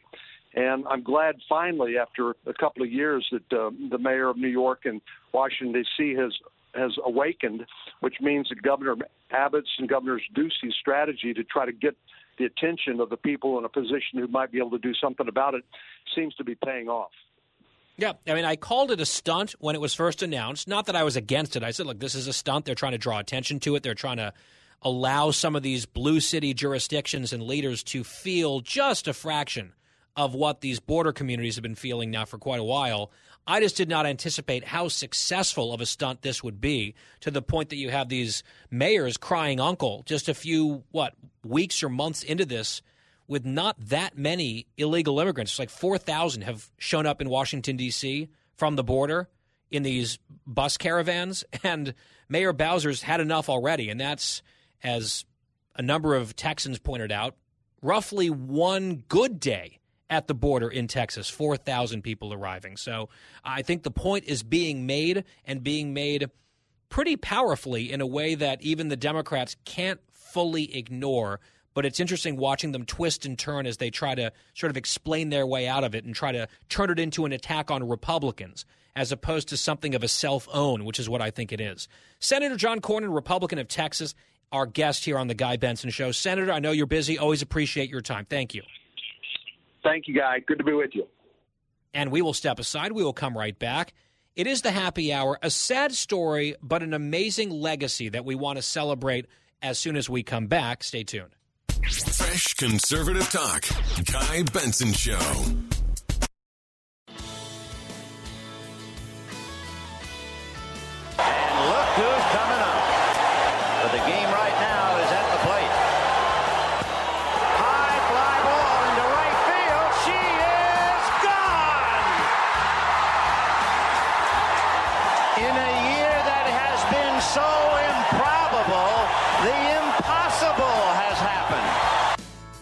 Was the voice of the legendary baseball broadcaster Vin Scully, who spent his career with the Los Angeles Dodgers, before that, the Brooklyn Dodgers. That was his call of a 1988 iconic moment. Kirk Gibson pinch hit home run in game one of the World Series against Oakland. He hobbled to the plate, badly injured, and hit one out to right center. And Scully had a famous call on that home run and many others as well a record setting home run from Hank Aaron, the Don Larsen World Series perfect game. Vin Scully, an absolute mainstay in the world of sports broadcasting, beloved by Dodgers fans and just baseball fans everywhere. I'm not a Dodgers fan, but how can you not like and respect and treasure Vin Scully, who was a national treasure? And he died yesterday at the age of 94. He retired in 2016. His career was incredible, understated, told wonderful stories, just a soothing voice that was the background of summer for so many fans for so many years. And he will be sorely missed by anyone who loves the game, especially in Southern California. I will leave you with Vin Scully briefly going off on a tangent on the air in his final year behind the mic, 2016 with a quick commentary about socialism. Cut 18. Socialism failing to work as it always does, this time in Venezuela. You talk about giving everybody something free, and all of a sudden there's no food to eat. And who do you think is the richest person in Venezuela? The daughter of Hugo Chavez. Hello. Anyway, 0 2. 0 2, back to baseball. But well said, Vin Scully, and rest in peace. It's The Guy Benson Show.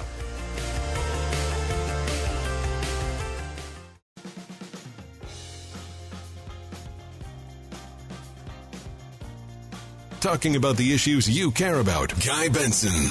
We are back here on the Guy Benson Show. In our middle hour today, we had an interview with Senator Mitch McConnell, the Republican leader in the upper chamber. It was wide ranging. We touched on a lot of different issues. Here is a taste of my conversation with Cocaine Mitch. Uh, were you shocked by that? Do you feel uh, a lot of people give you credit, and I think it's deserved, being a really sharp tactician? Did you feel like maybe Manchin and Schumer got the better of you, maybe rolled you on this one? No, I don't think so. I mean, because they could they could do this bill if they got their act together. Wholly aside from what we do, we we have no ability whatsoever to to thwart a reconciliation bill. If the Democrats get their act together, they can pass it. What was surprising was that Joe Manchin basically went back on everything he'd been saying publicly about what he would not do. Uh, they stuck this phony label on this uh, on this Manchin deal, calling it uh, an inflation uh, bill. It uh, doesn't do that. Has zero impact on inflation long term, and actually increases inflation over the next two years. He insisted that it reduce the deficit, and we just got a CBO score saying it that actually increases the deficit over the next five years.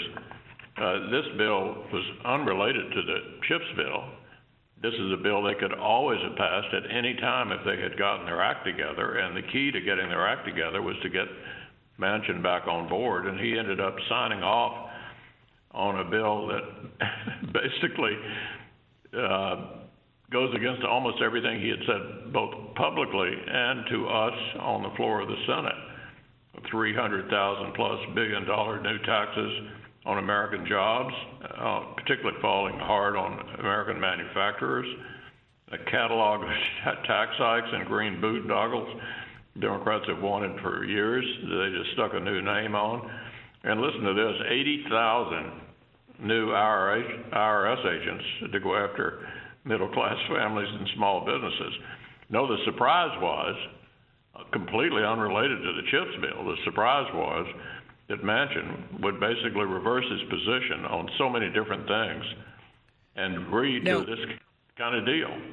Now, Manchin has given a few interviews, including on our network at Fox, saying that it's just not true. It's a lie. What Republicans, including you specifically, are saying that there are new taxes or tax increases in the bill. I don't understand where he's coming up with that because you just look at the bill. Of course, there are tax increases in there on manufacturers and businesses, but he's trying to say this has nothing to do with taxes, not one penny of new taxes. Do you have any clue what he means by that or, or what he's trying to convey with that? He's doing, guy. He's saying no new tax rate increases. That's true. but what they have done is shift the burden to people who actually pay the taxes by eliminating some of the legitimate preferences, particularly that manufacturers have. And uh, so, so the question is, where does the tax burden go? It, it's playing with language. The, the fact of the matter is, the tax burden will add $300 billion of new tax burdens. In other words, people who actually pay it on American jobs. Do you follow me? It, the, the, yeah, no, I, I, I totally agree. yeah, the rates don't change. That's true. The rates don't change, but that's not the only definition of a tax increase. If you're raising taxes on businesses, which is what they're doing unequivocally, that is a tax increase. And when you're counting on new revenue from that tax increase, that's a tax increase. I, I, mean, you can. You're being, I think, very generous calling it playing games with words. I think he's sort of engaged in some misinformation because he's not saying there are no tax rate increases. He's saying there are no tax increases at all, which is just demonstrably false. On top of all the other issues that you've raised on the deficit, on inflation, even though they call it, you know, the Inflation Reduction Act, that that is quite uh, a turn of flipping the true meaning of language around on its head, uh, as they're trying to do with the word recession right now over at the White House. Does this whole deal that Manchin made with Schumer does it change your opinion of Joe Manchin at all? Well, he's certainly not been a, uh, shall I say, consistent. Uh, not even recently consistent, because this deal that he cut with Schumer steps on virtually everything he said, both publicly and privately, as recently as in the, within the last couple of weeks. Um, so it's stunning to watch him try to explain all these reversals of positions in such a short period of time. Um, you know, Joe in the end got there on the $1.9 trillion so-called rescue package last year that created 40-year inflation. And now that we are by definition in the middle of a recession, they want to raise taxes. That's the one thing you don't do in the middle of a recession which is something he said in the past. You should never do it. Now he's doing it. He also finally admits that the rescue plan was a mistake. He said at the time it would not increase inflation. Of course, it did, but he's saying we're not going to make the same mistake this time. I guess that remains to be seen. Last point on this bill and this this deal, this package. I asked you if you think that you got rolled by the Democrats. Let me turn that around a little bit. Do you think that Manchin is going to get rolled by Democratic leadership because some of the major concessions that he said that he won on permitting reform, on pipelines, pro fossil fuel stuff, he's very excited about those things, but they're not actually in this bill. They would have to come in a later bill And the Democrat leadership, they're telling him, don't worry, we're going to make it happen. We're going to attach it to must pass stuff. But once that leverage is gone and they've gotten his vote for what all the progressives want, do you think there's a chance that the concessions that they're promising him suddenly evaporate? Yeah, I think it's overwhelming likelihood. Look, there's no way we could get rolled on a reconciliation bill. A reconciliation bill doesn't have any Republican support to begin with. Right. The the way they do this is to finally get their act together, and the reason they were able to get their act together is Manchin basically publicly reversed everything he's been saying, both publicly and privately, the last two weeks. That full exchange with U.S. Senator Mitch McConnell, the Republican leader in the Senate, available online at GuyBensonShow.com. Also part of our free podcast, the whole show every day on demand, totally free of charge. GuyBensonShow.com, FoxNewsPodcast.com, or wherever you get your podcasts. When we come back, there's a flavor of the summer, allegedly, and it's kind of a weird one. I have mixed feelings. We'll go around the horn when we return. For the full interview and more, go to GuyBensonShow.com.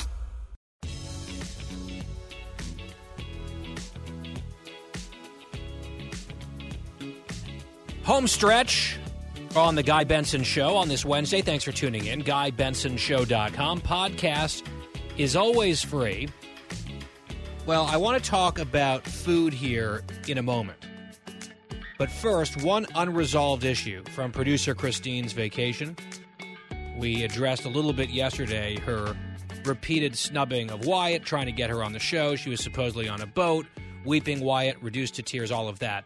But, Christine, another thing that we had talked about before the vacation was you were openly toying with the idea of getting a tattoo while on vacation, and you indicated that no, you ended up not following through. Why? And are you shocked by that? I didn't follow through. I'm not. Although sometimes you follow through with your worst ideas. So I was sort of thinking you might do it. Like selling my daughter's childhood home. Yeah, yeah. So what did did it just like not present itself the opportunity? Did you have second thoughts about the idea in general? No, I, I did not have second thoughts, but uh, my entire family, Bobby's side of the family, just really didn't want me to do this, which is funny because they all have tattoos. So I don't Oh. understand. Yeah, I mean, Bobby Wait, has. so so what are they doing? Like what's what's like the uh, Papa don't preach situation going on here? Like if they all have their tattoos and they're urging you not to get one, are they saying we regret all of our tattoos? Was No. it like a personal cautionary tale? So so I don't no, get they, it. What's the problem? lo- I love my sister in law has one on her foot that I love so much. Um, Bobby has a full sleeve. Um, my father in law has a whole bunch. Um, they felt that I'm just not the person to have a tattoo, and they felt all of them equally said to me that they think that uh, I would regret it. Bobby has said in the past that I'm not one to um, hold on to things permanently. He's always joking around that he's surprised he's still around. But I, I, I still feel strongly about this. So I, well, you're like you're a fad girl. You get bored of things, you get obsessed with things, and then discard them quickly. yes, yes, but I think I know what I'm getting into with the tattoo. I know exactly what I want. I know exactly where I want it. So I've decided, drum roll please, I've decided to wait and I'm going to get my first tattoo on the next Benson retreat with my best friends. In other words, you're not going to get a tattoo. Why am I not invited to the next Benson retreat? Oh, I, no, also, Um, I I would mean- like to rename it to the Cookie and Benson retreat. No, no. I think the thing is, we were going to invite you on the retreat, but you were on a boat and you just you couldn't get texts or calls or whatever, so it just sort of got lost in the shuffle. Sorry, but I I am sort of fascinated that a family filled with tattoos, like their bodies are all inked up, urging you not because they don't like their own tattoos, but urging you not to get one because it's not your place or you're not the type of person they envision having one. Which is I just don't really get that. I don't, either follow. because I don't even know what kind of girl I am. So how would they know? I I just do you could you see me with a tattoo? Yes. Something tasteful. Very colorful. No, I would say I'm actually surprised you don't have tattoos already and that they are not very distasteful is the wrong word, but gaudy, maybe. what? Like sort of in the style of your home decor for holiday design, like similar type of thing. I, I just want a pair of angel wings. Um, I have two places that I thought about, like just on my shoulder, or maybe just like right on my wrist, but just something very tasteful. And they you said it's one wing, one angel wing for your for your father who passed away when you were young, and the other angel wing for Carousel. Don't do it. Oh, it's a pair of wings, right? So it's not just a tribute to I'm one. not honoring carousel on my body. Okay, I didn't like the pony. that I would don't be know- my artistic interpretation No, it wouldn't. of this. Yeah. And maybe if you do it on the Benson retreat, if we do this after all, and you come along and you go to the local tattoo parlor, I With could like Wyatt. I could like slip the tattoo artist like a twenty and be like, add a little pony, It's like a little pony right there, or like R I P C, and we all know what that means. Maybe that's not a bad idea. So will you go with me, or are you going to send Wyatt? I think I might send Wyatt with instructions and cash. like, Wyatt, don't you dare come back without an accomplished mission. I think this is going to happen. We'll we'll talk about it once we get the cookie and Benson retreat. You know the time, the the On place, books. the date on the books. Um, obviously, I'm not hosting it, but it's still my name should lead it. I feel. Oh, I mean, you're definitely not hosting it. If you were hosting something, we would not be invited because that's typically how that goes. No rebuttal. No response there from Cookie. She knows. She knows what's up. Wyatt is just chuckling over here across the glass. Well, the story that we wanted to get to, the original plan, I kind of went rogue here, was to talk about this New York Times story about how the big in flavor this year, this summer, 2022's hottest trend is pickle. From pizza to dip to chips and popcorn, pickle is summer's big flavor. And I just want to say, as a big fan of pickles, dill pickles, chilled, what's the brand that I love? Claussen, I think is what it's called, with that green top. I love pickles with burgers, with sandwiches, with barbecue. I am totally on board. I like the bread and butter pickles less, but I'll still eat them. They just enhance a whole, especially lunch experience. It's like a sandwich is so much better with a crisp pickle, preferably at least two skewers. Anyway, I'm not sure I want pickle flavored things. I don't need pickles on my pizza. I would be open to a pickle flavored dip. Chips, not necessary. Popcorn, not necessary. Again, it's like the opposite for me and coffee. I don't like to drink coffee, but I like coffee flavored things. I like to eat pickles, but I don't think I want pickle flavored things. And Christine, we were talking about this earlier on the call, and you took the opportunity to remind all of us of one of the very odd eating habits that you have, which caused another round of revulsion from Wyatt and Dan, who were just roasting you. You're obsessed with pickled juice and pouring it on stuff, right? Yes, and this wasn't even just a pregnancy, you know, a craving. This was something I've been doing since I was young. I take the pickle jar with the juice. I get a nice bowl of like, you know, the ridges, the chips.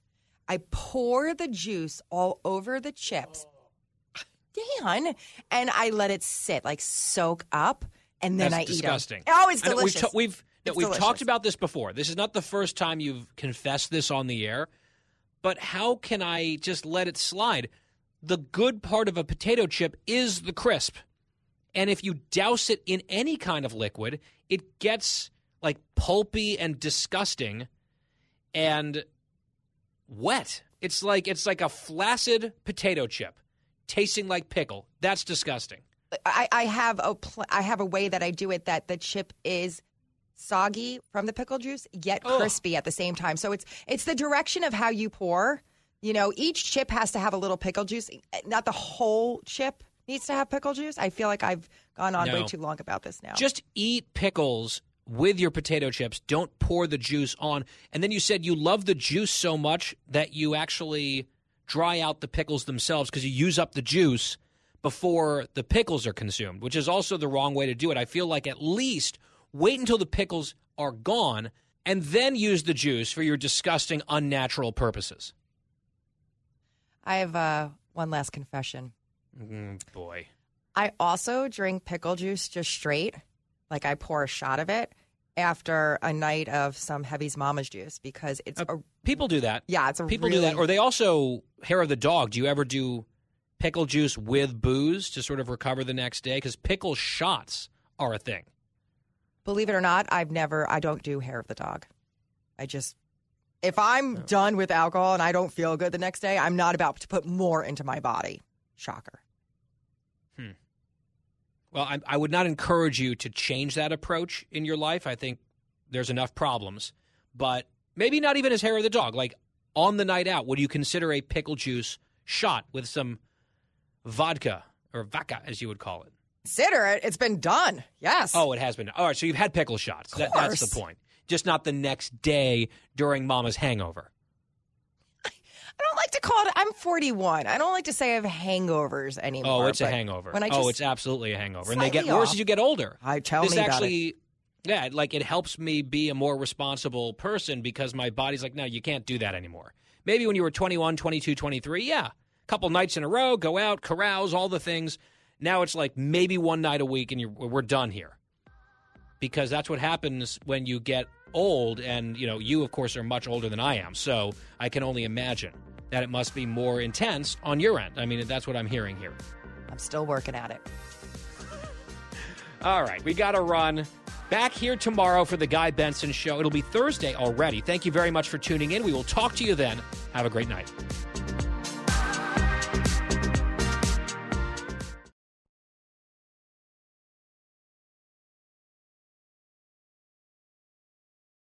I'm Charles Payne. Listen to my Unstoppable Prosperity podcast so I can get you making money right now. Whether stocks are hitting new all time highs or in free fall mode, opportunities abound. So, why are so many potential investors still sitting on the sidelines? In a new season of my podcast, I'm going to get you in the game. After 38 years on Wall Street, I'm ready to impart some lessons and get you invested in the greatest wealth generating machine in history. Listen anytime, everywhere at foxbusinesspodcast.com or wherever you listen to your favorite podcast.